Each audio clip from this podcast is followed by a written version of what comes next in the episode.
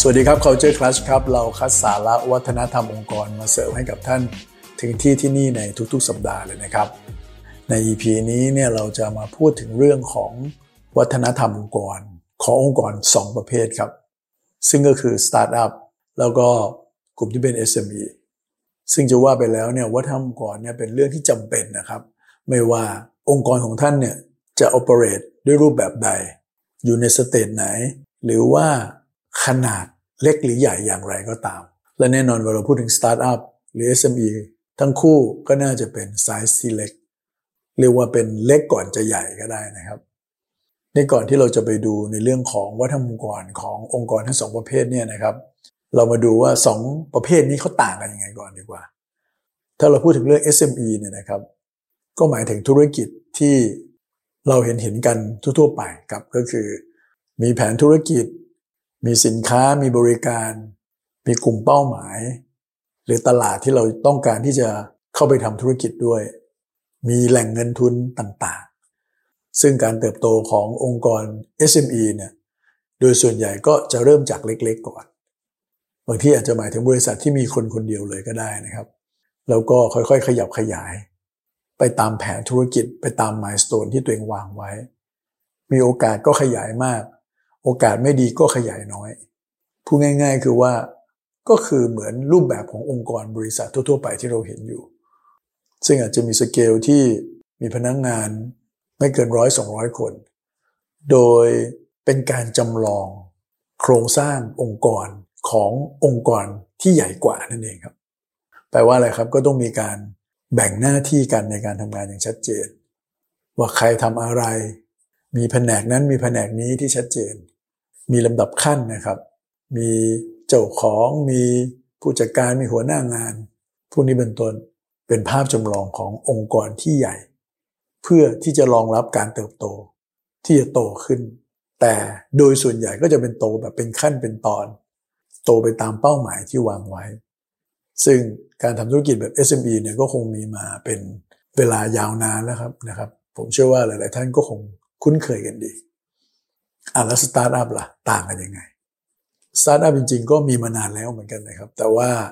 โมเดลของสตาร์ทอัพเนี่ยเพิ่งมาได้รับการยอมรับ แล้วก็ขยับขยายจนเป็นเป้าเป็นความสนใจของคนทำธุรกิจรุ่นใหม่ ๆ เลย เพราะว่ามีเรื่องของเทคโนโลยีเข้ามาเกี่ยวข้องแล้วสตาร์ทอัพจะต่างจาก SME ตรงที่ว่าเขาอาจจะมีไอเดียทางธุรกิจบางอย่าง แต่มันอาจจะยังไม่ชัดเจนขนาดนั้น อันกระบวนการของสตาร์ทอัพในช่วงเริ่มต้นเนี่ยก็คือการทดลองการทดสอบไอเดียของเขา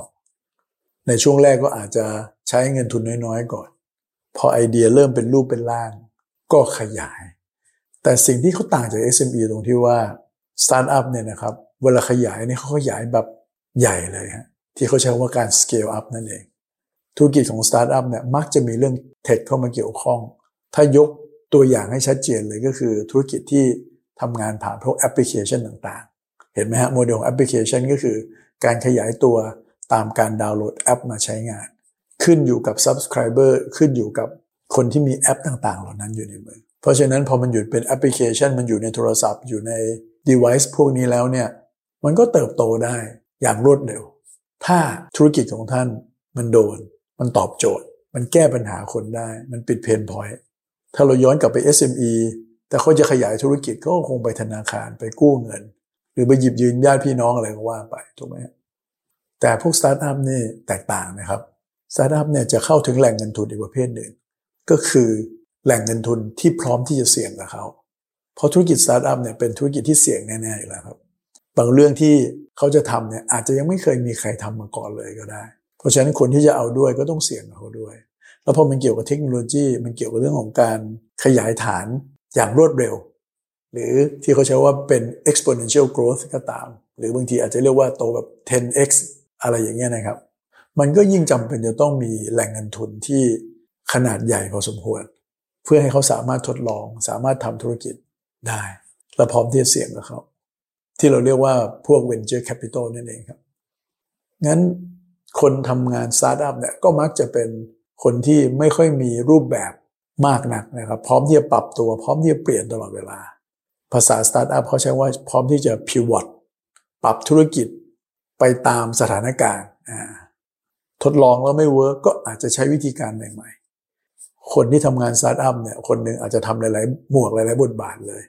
การวาง structureในยุคที่ยังเป็นสตาร์ทอัพหรือว่าเป็นช่วงที่เป็นสตาร์ทอัพอยู่เนี่ยมันคงทำได้ยากที่จะแบ่งเป็นแผนกแบ่งเป็นฝ่าย หรือมี hierarchy เหมือนองค์กรแบบ SME หรือองค์กรที่ใหญ่กว่านั้นนะครับ เพราะมันเป็นเรื่องของธุรกิจที่ค่อนข้างใหม่นั้นคนคนหนึ่งอาจจะต้องทำหลาย ๆ บทบาท เน้นความรวดเร็ว เน้น innovation พูดง่ายก็คือว่า innovation มันเป็นลมหายใจของเขาเลย งั้นวัฒนธรรมองค์กรของกลุ่มสตาร์ทอัพกับ SME จะค่อนข้างแตกต่างกัน SME เองก็อาจจะต้อง เน้นเรื่องผลประกอบการนะเพราะฉะนั้นวัฒนธรรมองค์กรก็จะเน้นเรื่อง performance หรืออาจจะเน้นเรื่องของ teamwork การทำงานเป็นทีมนะครับ เน้นเรื่องของความโปร่งใส ความถูกต้อง ความเป๊ะ integrity อะไรต่างๆ พวกนี้ เพราะว่ามันอาจจะสุ่มเสี่ยงต่อการมีทุจริตมีอะไรนะมันก็ป้องกันนะว่าเขาก็อาจจะสร้างวัฒนธรรมองค์กร ในรูปแบบของปลอดภัยไว้ก่อน เน้นความมั่นคงก็เป็นไปได้ แต่กลุ่มสตาร์ทอัพเนี่ย ด้วยตัวเขาเองเนี่ยเขาถูกขับเคลื่อนด้วยนวัตกรรม เพราะฉะนั้นเนี่ยวัฒนธรรมองค์กรก็จะเป็นนวัตกรรมที่ขับเคลื่อนด้วย speed ขับเคลื่อนด้วยการทดลอง การเรียนรู้ ความกล้าได้กล้าเสียต่างๆพวกนี้เพราะถ้าสมมติว่าพวกสตาร์ทอัพเนี่ยไปคิดแบบ SME ทำแบบค่อยเป็นค่อยไป เขาก็จะไม่ได้ทดลอง การสเกลก็ไม่น่าจะเกิด แล้วก็คงไม่กล้าที่จะเสี่ยงที่จะทำเรื่องอะไรใหม่ ๆ แล้วเมื่อการสเกลไม่มีจะไปดึงดูดนักลงทุนที่เขาจะมาเสี่ยงกับเรา ก็คงเป็นไปได้ยาก เพราะว่านักลงทุนพวกนี้เนี่ยเขาแทงม้าหลายตัวครับ สมมุติว่าเขาอาจจะ invest ใน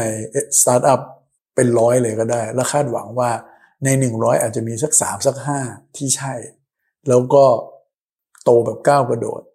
สร้าง return ในระยะยาวแบบ 10x อย่างที่เขาต้องการได้จริงนั่นจะเห็นเลยครับว่าวัฒนธรรมองค์กร ของสองรูปแบบเนี่ยจะแตกต่างกันพอสมควร